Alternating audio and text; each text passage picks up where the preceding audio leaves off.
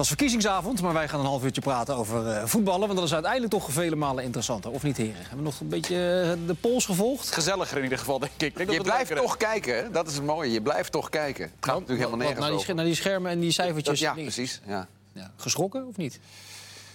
Nou, ik schrik niet zo snel meer. Nee? Toch? Hij heeft alles meegemaakt.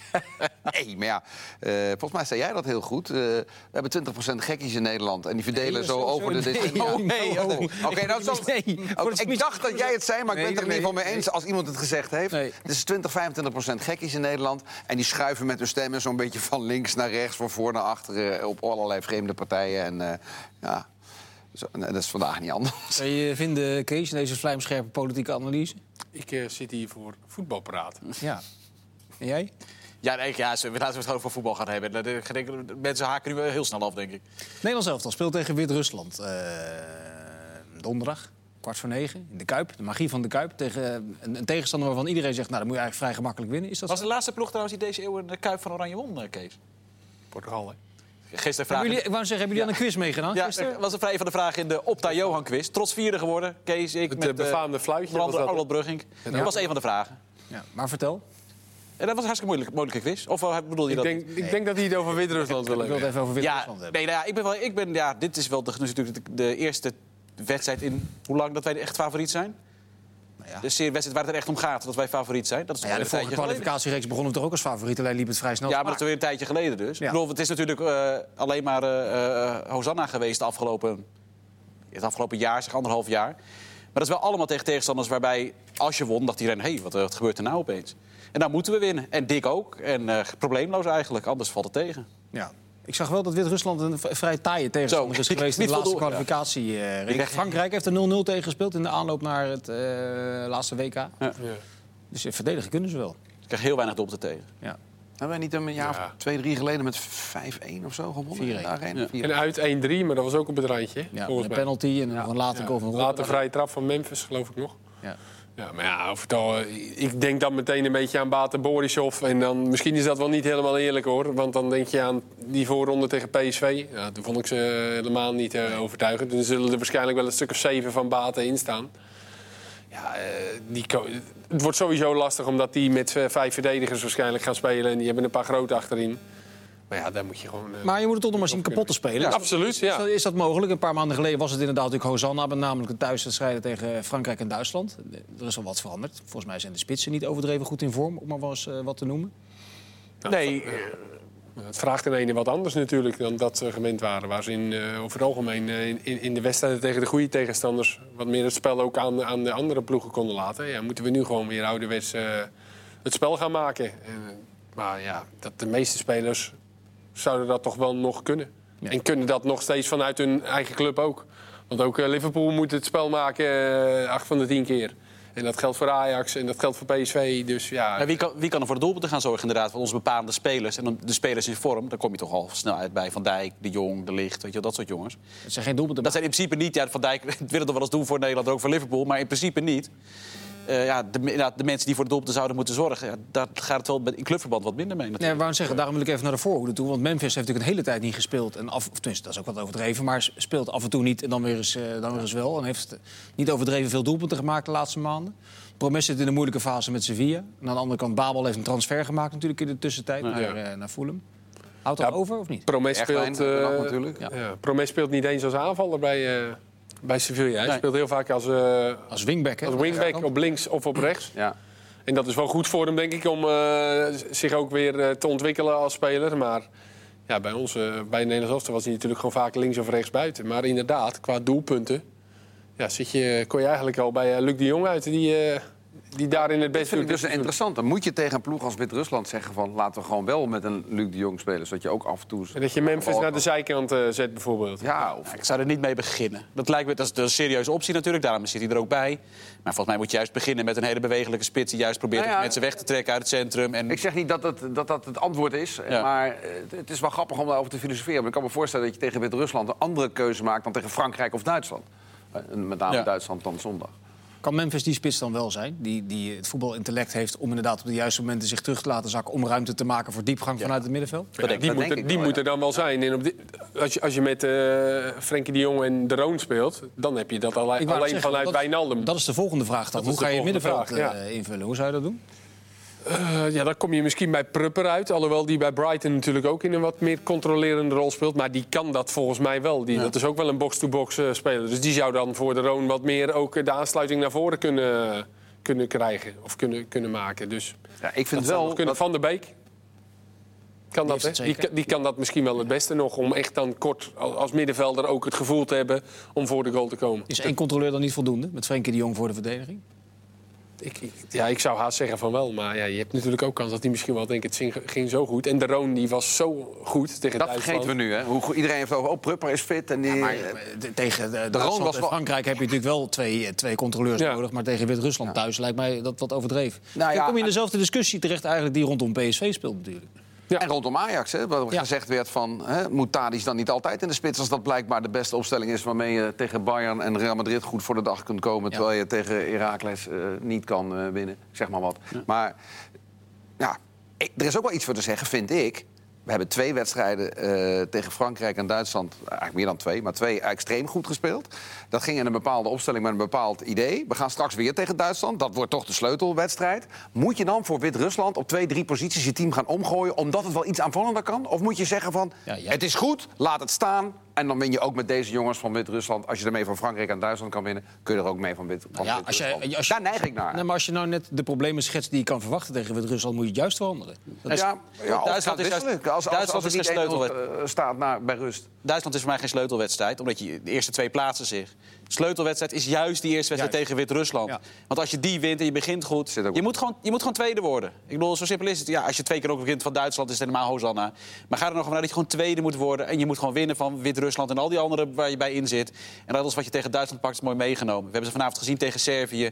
En Duitsland is niet meer de absolute top zoals ze waren. Maar als Leroy Sané er zin in heeft, nou, dan hebben we wel een behoorlijk probleem. Hoor. En dan kan je er gewoon dik van verliezen. En dat is geen schande. Nee. Dus echt, die wedstrijd tegen Wit-Rusland is zo belangrijk. En daarom moet je daar kijken, eh, heel realistisch. Wat, wat heb ik nodig? Precies wat Vincent zegt. Maar hoe zou jij het invullen? Ja, maar Mark, we kijken, dit zeggen we, sorry dat ik je in de reden voor, maar dit zeggen we bij iedere kwalificatieronde, in die- iedere poolfase. Die en die winnen we sowieso van. En dat Nee, juist mogen- niet. En, hè, maar, maar het punt is dat je vaak ziet dat je toch tegen kleinere landen hier en daar punten. Nee, maar hij, Ja. speel, hij speelde natuurlijk uit bij Frankrijk. Volgens mij ook met Prupper, hè? Gewoon naast eh Frenkie de Jong. Ja. Op middenveld. Dus, Ja, eh, Ja. En ik vind wel dat je met Prupper meer voetbal ook hebt. En wat ik net al zeg, die speelt bij Brighton ook gewoon als, eh, als of controleur. controleur. Met iemand naast hem die wel iets meer controlerend is... maar speelt hij ook echt als eh, centrale middenvelder. Dus die kan in mijn ogen wel net, ook opbouwend, net wat extra's brengen. Dus eh, zonder dat hij daarbij eh, zijn verdedigende taken eh, Nee, en Hij heeft verwaarloost. intelligentie om aan te voelen wanneer hij eventueel diep kan gaan. Precies, Eh, ja. Dus hij, hij ik- kan een goal maken. Dat Ja, dus, bewezen. dus als je dan echt... Van de Beek is dan misschien weer net te aanvallend. De Roon misschien net te... ver- Ik denk dat hij de perfecte eh, speler is om, om echt als, als, als achter, voor Frenkie de Jong en achter Wijnaldum te spelen. Ja, ja, af- eens. af- afgehamerd met deze. Ben je ook om? Ja, ben ik op. Oké. Wie gaat er linksback spelen? Is het volgende, volgende vraagstuk. Daar zei, Koeman zei ook in zijn persconferentie 8-9. Dat staat eigenlijk wel vast. Er zijn een paar eh, dingen die moeten worden ingevuld. De wordt middenveldpositie die we net eh, behandelden. Wordt zei gewoon blind, toch? Dat denk ik ook. Ja. Dat hij daar gaat spelen. Ja. Rechterkant? Is dat wat ingewikkelder? Nee, dat, juist in deze wedstrijd zou ik ook gewoon Dumfries daar neerzetten. Het kan misschien wel iets minder zijn bij eh, PSV op dit moment. Maar het, het alternatief is niet heel logisch. Kijk, als, er iemand- als eh, eh, de, de drie rechtsbacks zijn die basisspeler zijn bij een club die nog in de Champions League zit... dan zeg je van nou, dan moeten we maar eens gaan kijken. Wat Dumfries tot nu toe heeft laten zien in het Nederlands elftal. En er is geen logische kandidaat waarvan je zegt, nou, die, is, eh, die moet natuurlijk spelen. Is, is het een gekke gedachte om... Hè, we hebben in het verleden wel eens Filena op linksback gezien, dat eh, ging goed. Eh, van Gaal heeft wel eens Kuit eh, rechts, rechts en linksback gezet. Zou Davy Prupper niet rechtsback kunnen spelen? En zou dat heel veel minder worden dan, dan Dumfries of Tete? Nou, dat vind ik wel heel gek, ja. Maar jij, jij, zegt net, gespeeld. jij zegt net serieus, we moeten het intact laten... omdat niet te veel overhoog gaat tegen Duitsland. ga je eh, experimenteren. Het zijn twee overwegingen. Dat, zeg- dat zeg ik. Ja, maar, nee, nee, maar dat gaat me weer echt te veel. Want dan kom je naar op een gegeven moment... Nou, wat mij wel interessant Tegen- dat kan niet tegen Duitsland. Dan kan dat je niet. Promes... eh, Juist, dat ja. wilde ik, willen doen. Een promes daar Ja. neerzetten en dan kan je Bergwijn eh, rechtsbuiten zetten. Maar Promes staat daar wel in een 3-5-2. Weet je, in een 5-3-2 zeg maar. Ja. Dus dat hij ook wel zijn gang kan gaan. En, en, en, en logischerwijs komt hij af en toe in de problemen als hij bij Sevilla ook echt verdedigen moet. Ik- dat doet hij nog niet eens zo slecht hoor. Maar eh, ja. Ik, zou, ik zou gewoon beginnen van, wel vanuit het systeem dat je hebt gespeeld. Daar kan je nuances in uh, pruppen in plaats van de Roon. Maar niet alles overhoop gooien omdat je tegen Wit-Rusland speelt. En als na een half uur blijkt, ja, op deze manier komen we niet doorheen. Dit gaat niet werken. Nou, dan breng je eh, Bergwijn. En dan, zit je, dan haal je Promes wat naar achteren.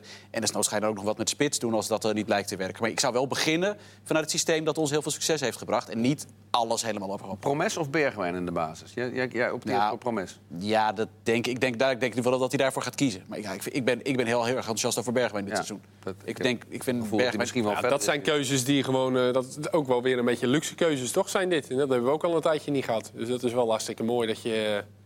Dat je nu eh Strootman, Ja. of weet die, eh, Van der Beek, Prupper, of Promes, Bergwijn.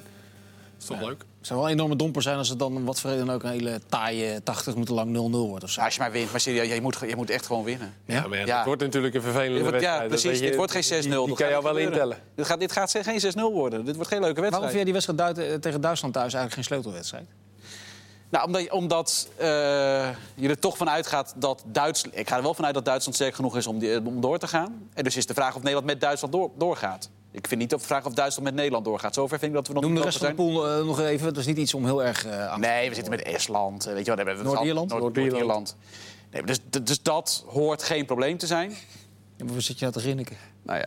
Nee, maar dat hoort Niet geen zo lang geleden hebben we hier en daar nog een groot toernooi eh, gemist. Ja, dat In, ben ik wel met In een pool waarvan we zeiden... Nou, IJsland, zes punten. Ja, nee, nee, maar Eh, niet zes ieder- punten. Ik wil nog zitten, hoor. Maar nee, maar voor het land dat zich plaatst voor de finale van de Nations League, de manier waarop we dat hebben gedaan, moeten we nou niet net gaan lopen doen alsof we, alsof we in ons broek moeten poepen voor Wit-Rusland, Estland en, eh Ja, en Noord-Ierland kan ook vervelend worden. Ja, natuurlijk kunnen dat vervelende wedstrijden worden. Maar als je daar.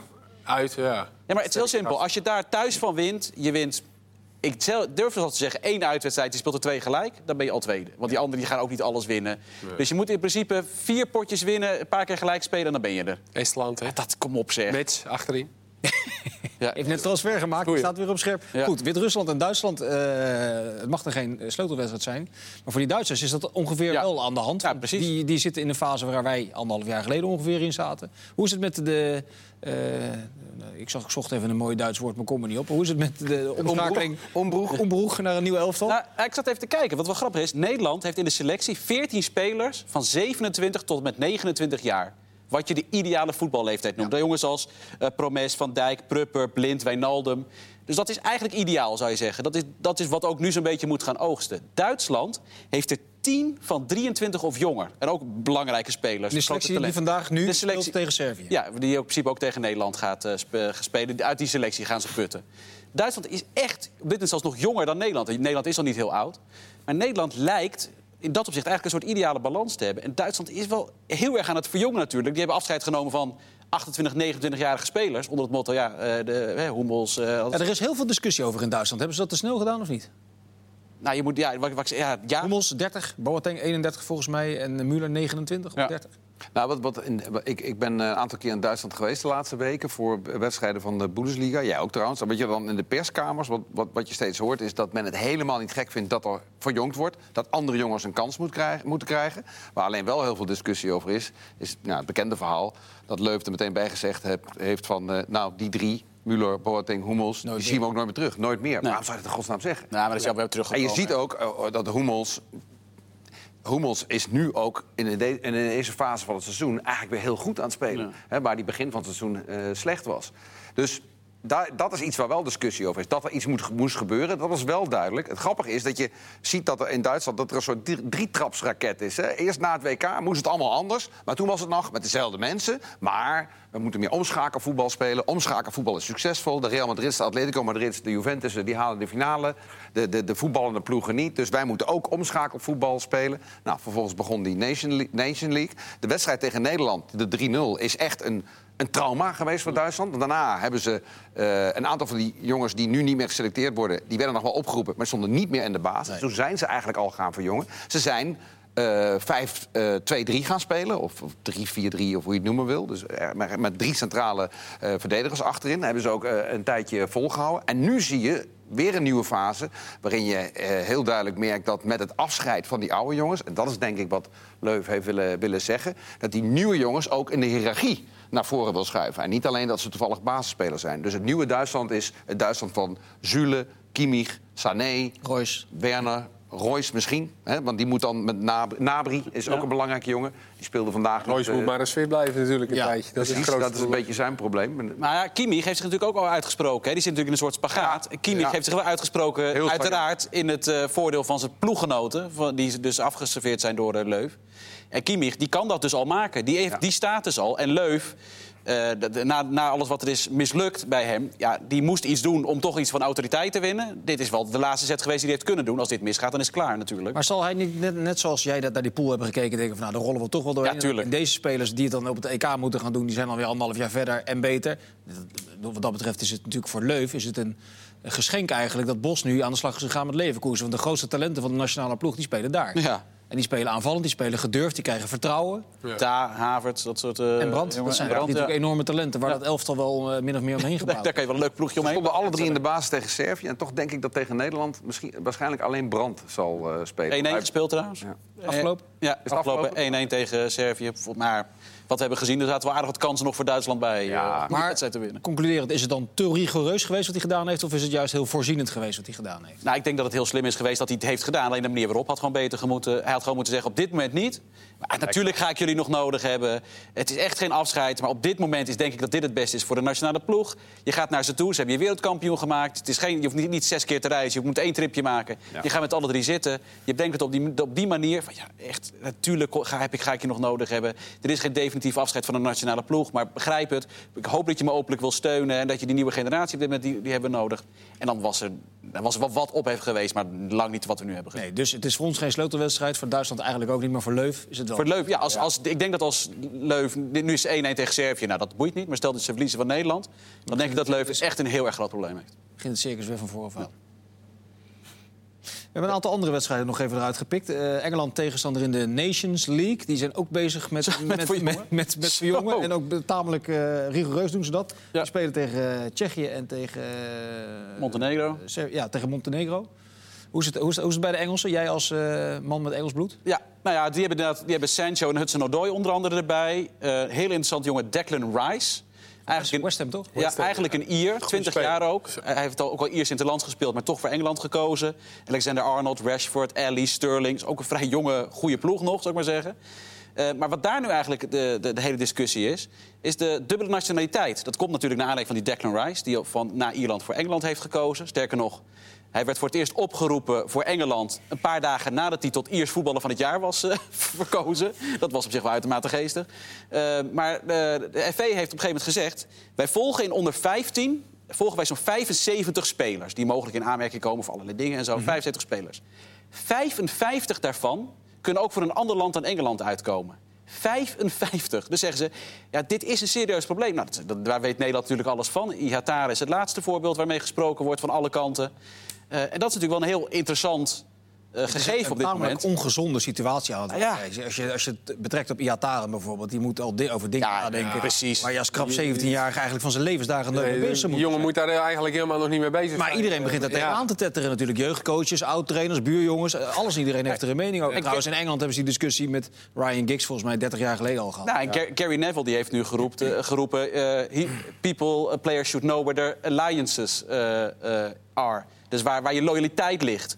Ja, dat is wel heel erg verkeerd gevallen bij een hele hoop mensen. Want dan, dat gaat dan- vraag je dingen echt van kinderen, want dat zijn het in principe Ja, nog. natuurlijk. Loyaliteit? Hoezo? Wat, want die Zaha, Wilfried Zaha, die heeft gekozen voor Ivoorkust.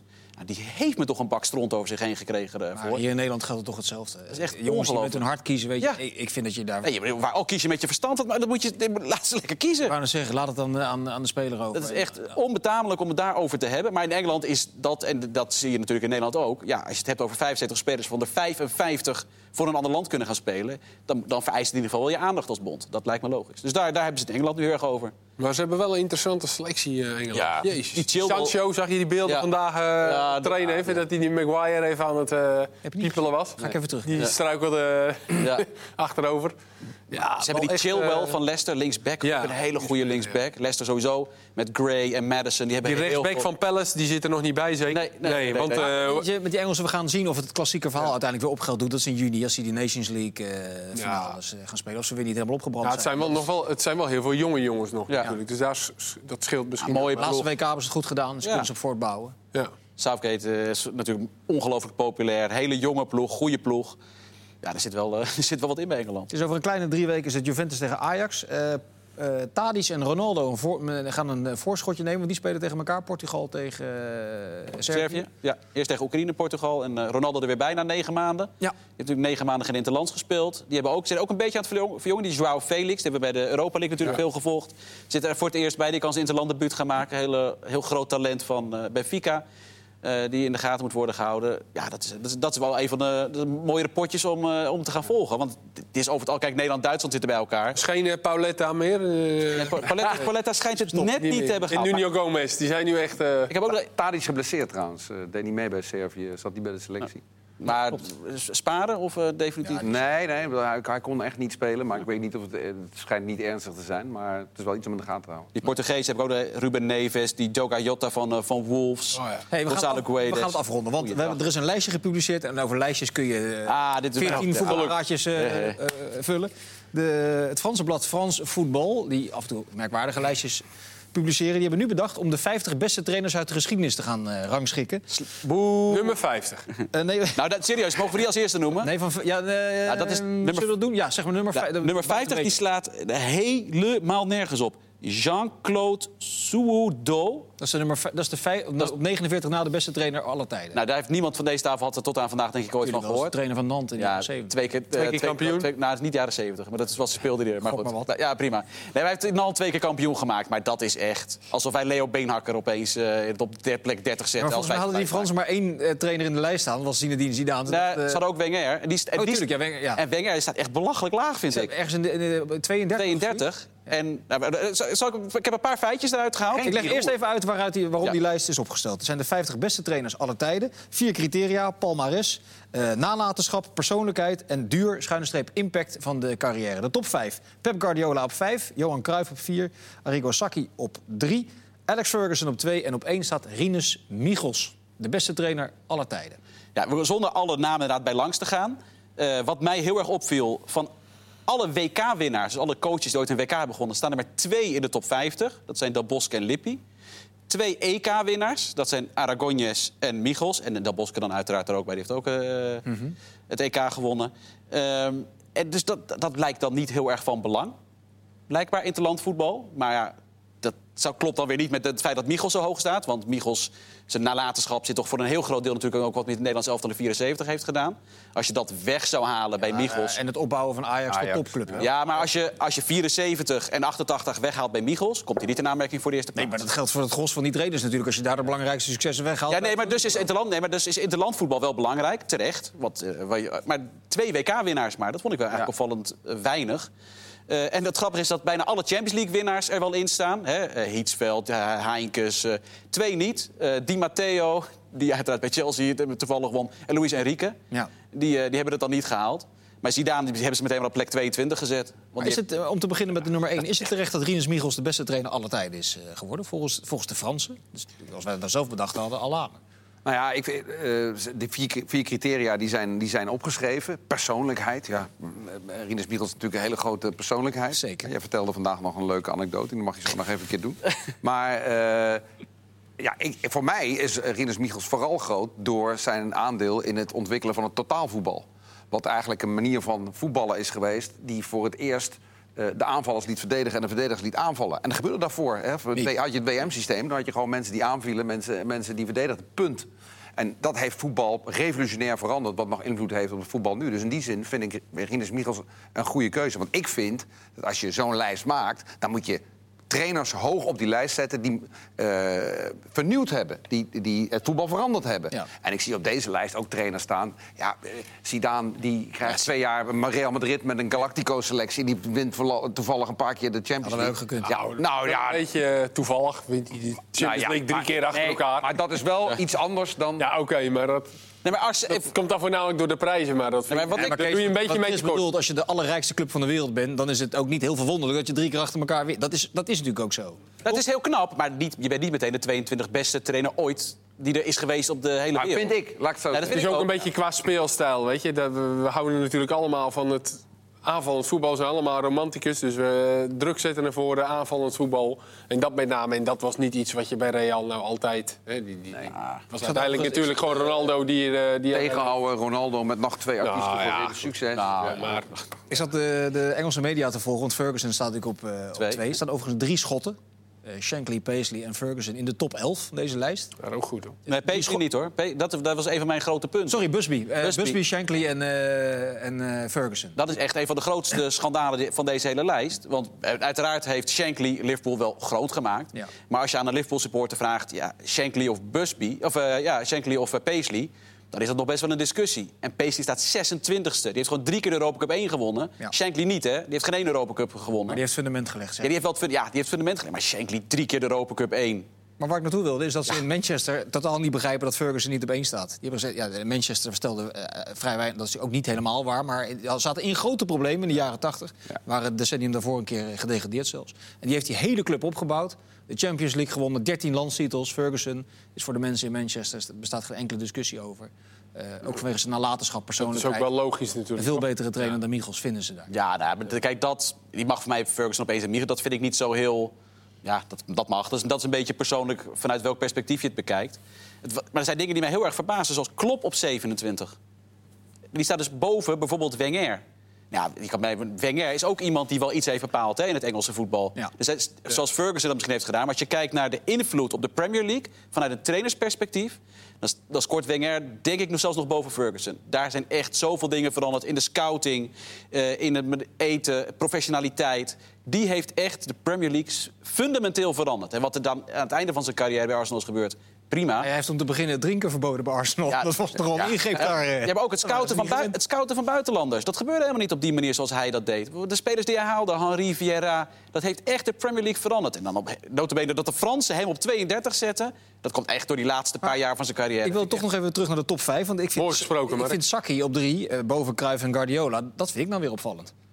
Saki had een heel goed elftal bij. Milan. Liet ze, liet ze aardig voetballen, maar is niet Maar ook wel vernieuwend. Ook wel vernieuwend. Ja, ja, maar zo erg als Cruijff en eh, Guardiola dat gedaan hebben? Nee, niet in die mate. Dat ben ik absoluut met je eens. Maar wel eh, ja, met die zonnedekking en eh, met die touwen, wat nu Ja. eh, trainers doen, dat deed hij al begin 90 jaren. Nee, hij was wel echt een vernieuwer. En hij heeft ook hier en daar wel wat gewonnen natuurlijk. Dus omdat hij met een touw getraind heeft, staat hij terecht op 3. Dit is weer, dit is weer een hele vervelende eh, Vincent Schildkamp opmerking. Sorry. In huizen Mourinho zijn een paar fasen door de kast heen geslingerd. Hoeveel staat, eh, Hij staat 13e. Dat vond hij een beetje laag. Nou, dat I is think, I think. I think it should be one. I know. Die, eh, Ja, maar die, maar die heeft ook, wat hij met Porto heeft gepresteerd... Ja, dat, Ja, eh, dat is waar. Die hebben ook wel wat... eh, die heeft ook wel een paar prijzen gewonnen. En die heeft natuurlijk, je kan zeggen wat je wil... Park de van- Bus eh, heeft hij toch wel echt... eh, Nee, maar ja, eh, zoals, hij ja. met, zoals hij met Inter Barcelona heeft uitgeschakeld in 2010. En toen dat hij de treble won. Dat was op een manier en in een fase waarin niemand Barcelona kon verslaan. Die won in 2009, 2011 wonnen ze de Champions League. Niemand kon Barcelona verslaan in Europa. En hij heeft een manier gevonden. En daar kan je vinden van wat je wil. Dat ben ik met je eens. Maar hij heeft een manier gevonden. Dus ja, dat, nou, of je Ja. nou 13 of je dan 9 had moeten staan. Prima. Ik vind hem een top 50 coach van de wereld alle tijden. Misschien zelfs wel top 10 coach van Ja. de wereld alle tijden. Maar niet top 50 trainer van de wereld. Want hij was natuurlijk wel heel goed in... Is nog steeds heel goed, denk ik. In analyseren van tegenstanders. Eh, eh, aanpassen van de opstelling om de angel bij de tegenstander eruit te halen. Dat soort dingen. Hè, zoals hij ook in de Europa League finale Ajax had geanalyseerd. Ik bedoel, hij Ja. heeft, dat is wel een kwaliteit. Maar Waar dat staat Louis coaching. trouwens? Ja, Louis heb ik opgeschreven. Louis van Gaal staat 18e. De Nederlanders even doornemen. Ja. Van Gaal 18e. Hiddink 29e. En Frank Rijkaard staat er ook in. Vond ik wel opvallend. het slaat nergens staat, op. die staat 45e. Dan mag je nu uitleggen waarom jij vindt dat het nergens op slaat. Ja, wat heeft Frank Rijkaard gepresteerd als trainer? Maar het is toch hetzelfde als het Zidane-verhaal, maar dan in het klein. Ja. En daarom staat hij wat lager. Ja, maar dat Toch is geen vernieuwer. Laat ik, het, nou, laat ik het zo zeggen. Helmoet Schön. Ik heb even gekeken wie ontbreken er. Nou, Helmoet Schön die heeft het EK en het WK gewonnen met Duitsland. Dat, was, dat is echt wel een grote trainer geweest. En als je kijkt naar vernieuwen en ontwikkelen... Herbert Chapman, ja, de meeste mensen zullen het niks zeggen. Herbert natuurlijk. Herbert, nee, maar Herbert, ja, ja, denk ik wel. Zeker, maar leg even in twee zinnen uit. Huddersfield, Arsenal, dat is iemand die het Engels voetbal ook heeft bepaald... met eh, de professionalisering, het nieuwe systemen invoeren, tactieken, eh, rugnummers. Hij heeft lichtmasten, eh, heeft hij als eerste... Veter uit de bal. Hij is, ja, maar dat- dat- daar kan je ook naar kijken. Als je dat belangrijk vindt, wat, wat creëer je, wat laat je na? En dan, en dan komen ze aan met, met, met, met Maslow en eh zo Souedo en God weten Hier wie. kunnen we nog wel even een paar uurtjes Ja, over door, hoor. er nog eh, Extra efficiëntie? 47 seconden hebben. We gaan van Chapman gaan we naar Quackman. Die komt de nieuwe, eh, nieuwe trainer van Volendam. Oh ja. Eh, nou ja, dat zou zomaar wel eens eh, Wim Jong kunnen worden, ja. Maar gaat dat lukken? Dat, eh, nou, dat is niet alleen de trainer. Er gaat echt een hele revolutie plaatsvinden. Zeg maar. Nieuw bestuur, nieuwe raad van commissarissen. Want dat, eh, nou ja, die zitten daar al twintig jaar, dus dat is helemaal niet raar. Nog zo'n spelervolgsysteem Je hebt, van eh, 5 miljoen. Ook komt er ook bij. Ja. Zo-? Zo'n muur van Hoffenheim van 2 miljoen. Maar ga jij nog iets doen dan? Nee, ik ga niks doen. Nee? Nee? Nee, nee. maar dat, dus, en het is ook tijd dat er iets gaat gebeuren. Er moet gewoon wat gebeuren. Fris bloed. Zowel in de, in de leiding als ook Beetje, eh, op beetje. Volendams voetbal ook weer. Beetje Volendams voetbal, want eh, het is op dit moment is het... eh, we hebben het net een beetje Engels kick and rush. En dat willen we niet zien. We willen tiki-taka, Guardiola. doen. Nou, ik moet Om daar even mee af te sluiten. moet er één vrijdag vinden ze best aardig spelen. Tot snel weer. Dag.